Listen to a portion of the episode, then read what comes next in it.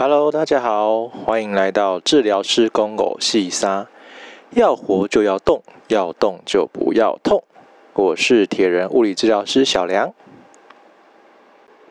我们常常啊会在公园看到一些老人家在拉筋，而且他们很厉害哦。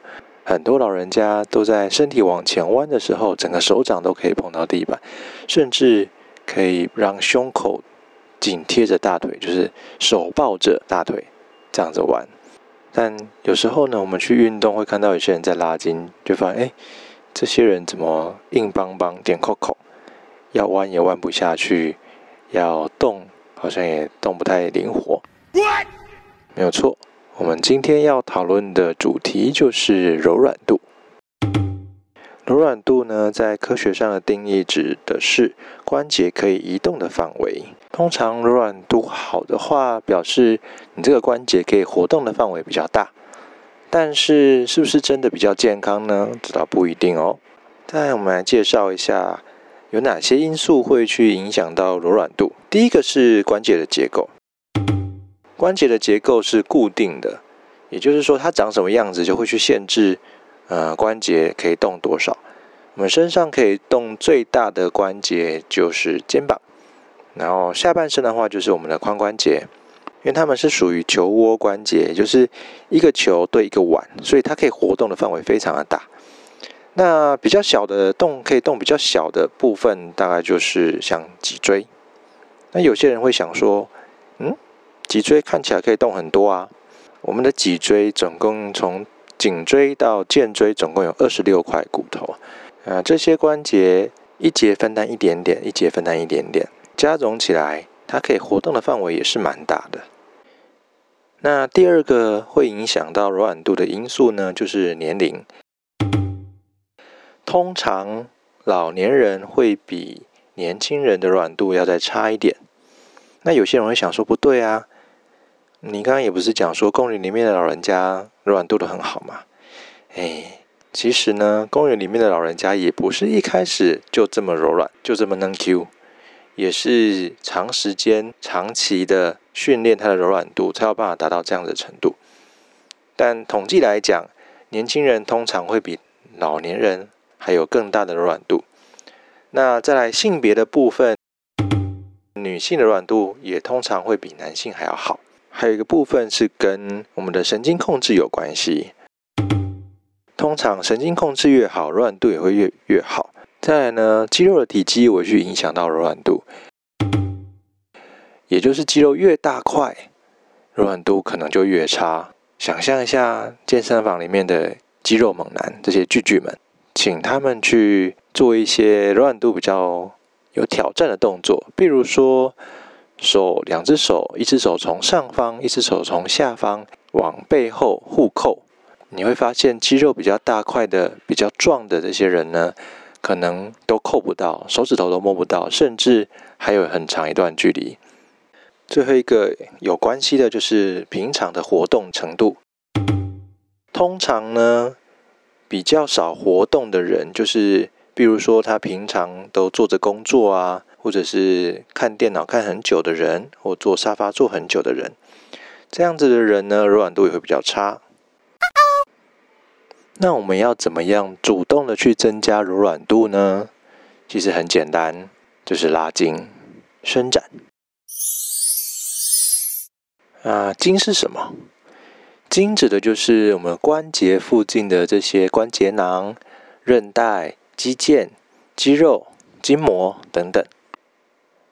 其实我们身体也会有一些自然产生的拉筋的动作，比如说我们刚起床的时候会伸懒腰，然后我们打呵欠的时候下巴也会比较撑开，还有我们工作告一个段落的时候，我们也会下意识的把身体动一动，这些就是自然潜意识会让身体活动起来的一个拉筋动作。但我刚刚讲这些下意识的活动，只能让长时间没有动的筋膜组织。活动一下，放松一下，可能没有办法到到达增加柔软度的一个效果。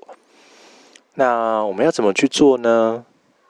简单来讲，就是要把关节拉到最极限的位置，然后停在那边，停个三十秒，好，再慢慢回来，然后再重复拉。那拉筋的时候要特别注意，拉到底的时候，应该只有拉的部位肌肉会觉得紧紧的、酸酸的，那不能有任何刺痛的感觉，甚至麻的感觉，那就表示有可能你拉过头了。那再放松一点点，因为每个人耐受的程度不一样，如果有出现麻，就表示你有可能去拉扯到神经；如果有出现刺痛，那表示你在拉的时候可能太大力，把里面的筋膜拉伤了。那我们什么时候可以去做这些拉筋伸展的动作？只要你有空，就可以花点时间做伸展。那如果是运动的时候呢？强烈建议在训练或者是比赛过后，要花一点时间去把紧绷的肌肉松开、伸展开。而且训练后啊，运动后肌肉组织温度会比较高，这个时候再去伸展效果会更好。那甚至可以增加我们的肌肉的循环，让运动后的酸痛能够减缓，甚至恢复快一点。过去啊，我在带训练营的时候，通常会带学员做十五分钟的滚筒放松，还有十五分钟的伸展。那目的就是要让学员能够在最快的时间恢复。那有些人就说，嗯，如果不拉筋会怎么样吗？好，如果你平常就是活动量很大，而且活动的范围很大，那可能还好。怕的是平常的工作或者是日常生活的形态，就是属于比较静态的、比较少动的，那有可能让你的这些筋膜啊，还有活动度都会变得比较差。那不知不觉中，这些关节就会变紧，甚至去影响到我们的活动。关节的活动受限啊，通常不会只有单一关节，甚至有一些关节会变得很硬。然后，如果我们硬要做这些活动，就可能出现代偿。What? 譬如说，假设有一个人平常都在使用电脑、用手机。所以他的肩膀还有他的胸椎都是比较卡的，但有时候我们有一些动作还是需要把手抬起来，比如说要拿高处的东西。这个时候呢，因为肩膀跟胸椎都卡住了，那我们必须得用腰椎去做伸展的代偿。那腰椎的负担就会变重，那久而久之呢，可能就造成腰椎加速退化。临床上看到很多这样子的案子。只要把他的肩膀的活动度、胸椎的活动度打开，那腰椎的症状就会减轻。那还有一种状况呢，就是自己没有发现自己的柔软度变差，一运动下去才发现，哎，怎么这么容易受伤？那是因为柔软度变差，影响到他的姿势、他的动作，所以变得容易受伤。那另外呢，我们可能因为很少动。筋很紧，然后身上的一些疼痛就变多了，筋膜的循环变差，肌肉的循环变差，啊，出现了许多我们称为肌筋膜疼痛的症状。那有些人说啊，没办法，我天生就很硬啊，下不去啊。记不记得我一开始提到老人家的例子？其实很多老人家都是长时间去伸展、去拉筋，慢慢累积起来的。一开始他们也很硬，甚至比你还要硬。但经过一两个月、三个月、一两年，我看到公园里面老人家真的都很厉害，每个软度可能都比我好，但是是需要累积的。那伸展要怎么做呢？其实市面上有很多介绍，呃，拉筋伸展的一些书籍，但是翻过以后都发现，呃，都可能写的太专业。不太适合一般人去做使用。刚好我在制作这个专题的时候，幸福文化推荐了一本书给我，它叫《只要三十秒，超超超僵硬的身体都能放松》。作者呢是 Okatori，他是一个日本很有名的网红治疗师。它是一本很棒很棒的工具书，非常实用。这本书一开始先用了四个动作来帮大家检查自己的僵硬程度，分别是双腿伸直坐下，双腿打开。这两个动作用来检查你的髋关节的僵硬度。第三个动作是手肘靠拢，那这个动作是用来检查肩膀、肩胛骨的僵硬度。第四个蹲下，蹲下就是用来看你的脚踝。根据检查的结果呢，他把每个动作都做了三个分类，一个是超硬，再超超硬，最后是超超超硬。这个超越多呢，表示你的僵硬度就越严重。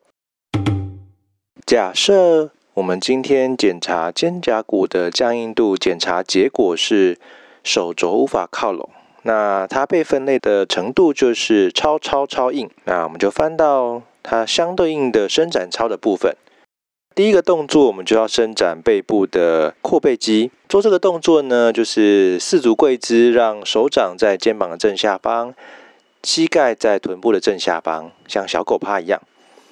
然后呢，我们把右手放到左手的前方，再往前延伸，一直延伸到右边的背部有感觉到拉扯，那就停在那边，维持三十秒。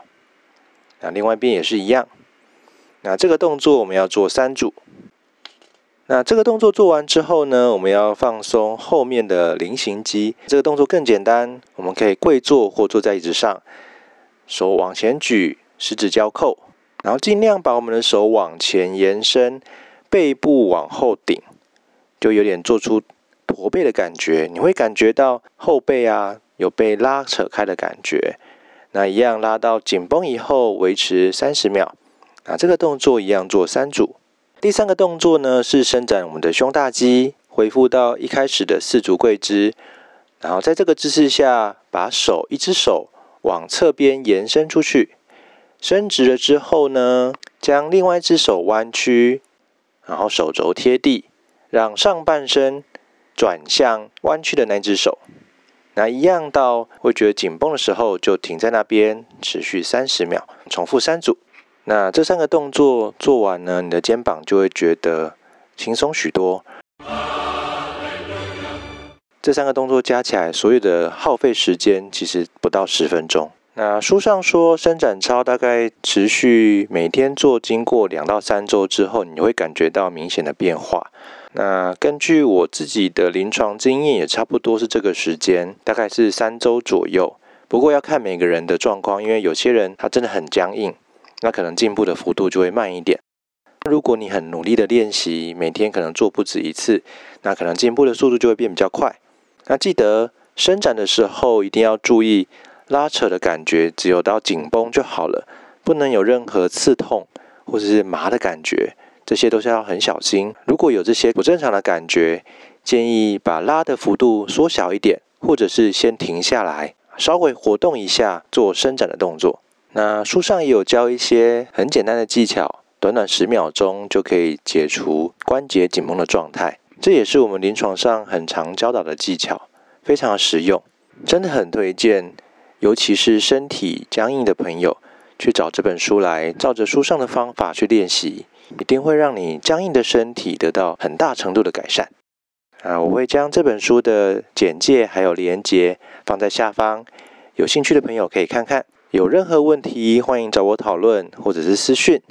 那这一集的节目就到这边，治疗师公偶细沙，我们下次见，拜拜。